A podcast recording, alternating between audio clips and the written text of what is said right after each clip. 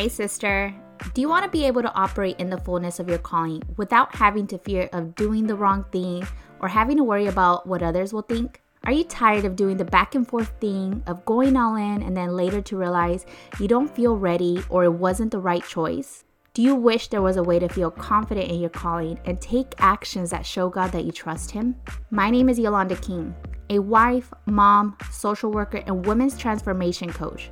After a lifetime of struggling with deep hidden insecurities and feeling like I could never quite reach my potential, I discovered that the key to kingdom success is having a rooted kingdom identity, a fortified mindset, and the courage to take relentless action in spite of struggles.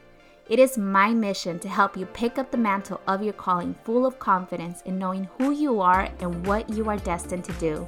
Here on the podcast, we will have discussions that will empower you, strengthen your leadership skills, help you connect and serve the people God called you to lead, and give you the tools to build a kingdom lifestyle that you love and honors God. So, are you ready to receive clarity, coaching, and divine downloads so you can be the woman God called you to be? Let's do this. You are either the type of person that diet is easier for you or working out is easier for you. Or maybe you love both of them. Or maybe you hate both. Either way, which one do you identify yourself with? Hi, my name is Yolanda King, host of the She's Called and Confident podcast, and I am so excited that you are here, diving all about working out and fitness as a godly woman. For me personally, this has been a, a long, rough journey. In this area specifically, has been the most difficult in losing the 100 pounds. Eating the right foods and nutrition, that comes a lot more natural to me. It's, it's what I love to do. I love to experiment. I love to know uh, the science, right? How food's to impact me and my mental health and, and all that. That just comes easy. But when it comes to getting up, moving my body, getting myself in a routine, and working out, it is so difficult for me. So it has been a long journey, but I am excited to come on here, share some scriptures to show you how working now is godly, and scripture supports this. And so the first one is that I want to talk about how our we are composed of spirit, soul, and body, right? It all works together simultaneously. You cannot only focus on one thing and neglect the other. So if you've ever been on a health journey, I don't know if, like, think about it right now. Like, when you had started something, don't you notice that immediately you start noticing your mind starts like clearing up? You start thinking more positive, more focused. You start feeling emotionally a lot more like healthy, excited, positive, right? Your mind, heart, body are all connected to one another. The scripture that I found for this so amazing 1 thessalonians 5.23 now may the god of peace himself sanctify you completely and may your whole spirit soul and body be preserved blameless at the coming of our lord jesus christ. I love how it says sanctify you completely spirit, soul, and body. That is what you are composed of. So when you naturally begin to taking care of your body with your food, with working out, right? Strengthening your body. I always think of like like the Amazonians, right? Wonder Woman when I'm going into like I'm trying to get myself into the headspace. I'm trying to motivate myself and move around and getting into weightlifting. I have no idea, but I just think of Amazonians, like thinking of Amazonians for for Christ. I know it sounds kind of goofy, but that like I have to get myself into that headspace knowing that I am working out my body and that ultimately affects my the way I think my emotional health. And so I love that scripture. Now we'll go ahead and put the scriptures down below if you ever want to reference some of them when you're like oh, I don't want to work out or I'm struggling a little bit, you could come back and reflect on these scriptures. Amen. The second thing I want to talk about is the concept of discipline. Discipline, it's like almost a bad word. Disciplining your body to do the work of God. And sometimes there's people like sometimes there's like a movement of talking of flowing, right? Everything should be like easy and everything. But the Bible doesn't always necessarily say that. And so I want to caution all of us, even myself, because I do this as well. Like I, I want to, to I want everything to flow. But when we look at scripture, sometimes it talks about us disciplining ourselves. 1 Corinthians 9 24 to 27. I'll read the whole entire passage so that way you could get the full context. Don't you realize that is that in a race everyone runs. Not only one person gets the prize, but only one person gets the prize, sorry. So run to win. All athletes are disciplined in tr- their training. They do it to win a prize that will fade away, but we do it for eternal prize. So I run with purpose in every step. I love that portion. I am not just shadow boxing. And here's the key that I want you to like highlight about this portion of the scripture. I discipline my body like an athlete, training it training it to do what it should. Otherwise, I fear that after preaching to others, I might I myself might be disqualified. My goodness, I have tongue tied here.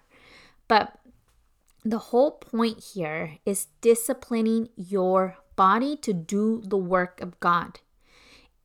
And that is the key thing that I want you to learn how to work out and you don't you're not always going to feel it.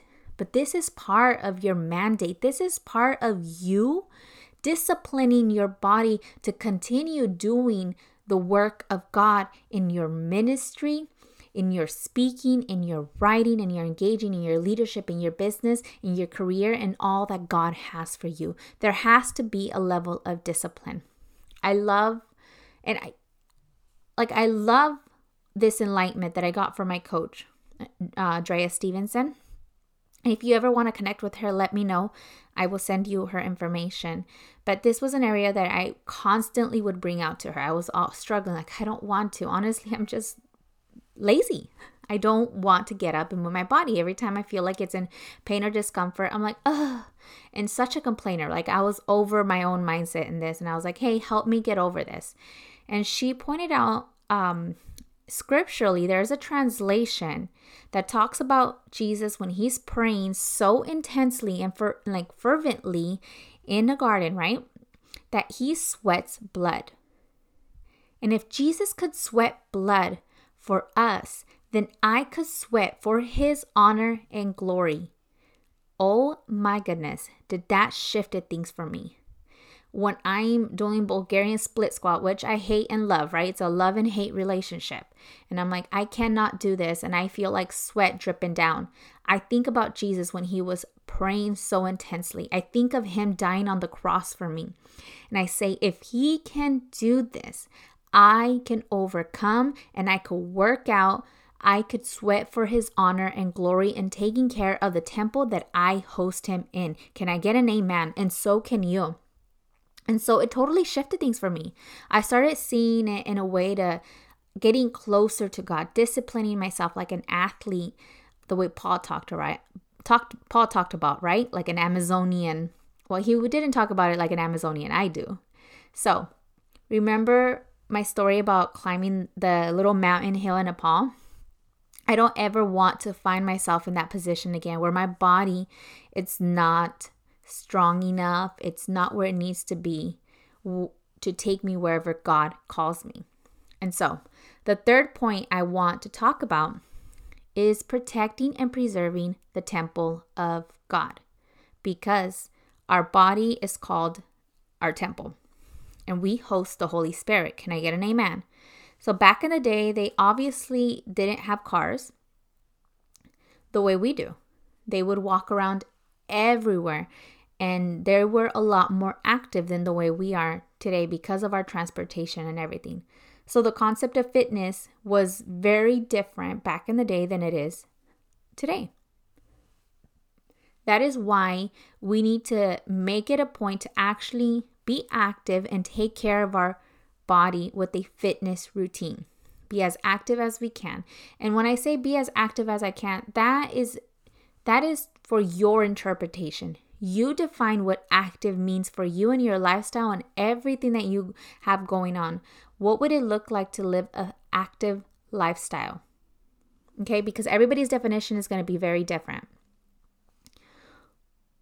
And I love the scripture in 1 Corinthians 6 19 to 20. Or do you not know that your body is a temple of the Holy Spirit who is in you, whom you have from God, and you are not your own, for you were bought at a price?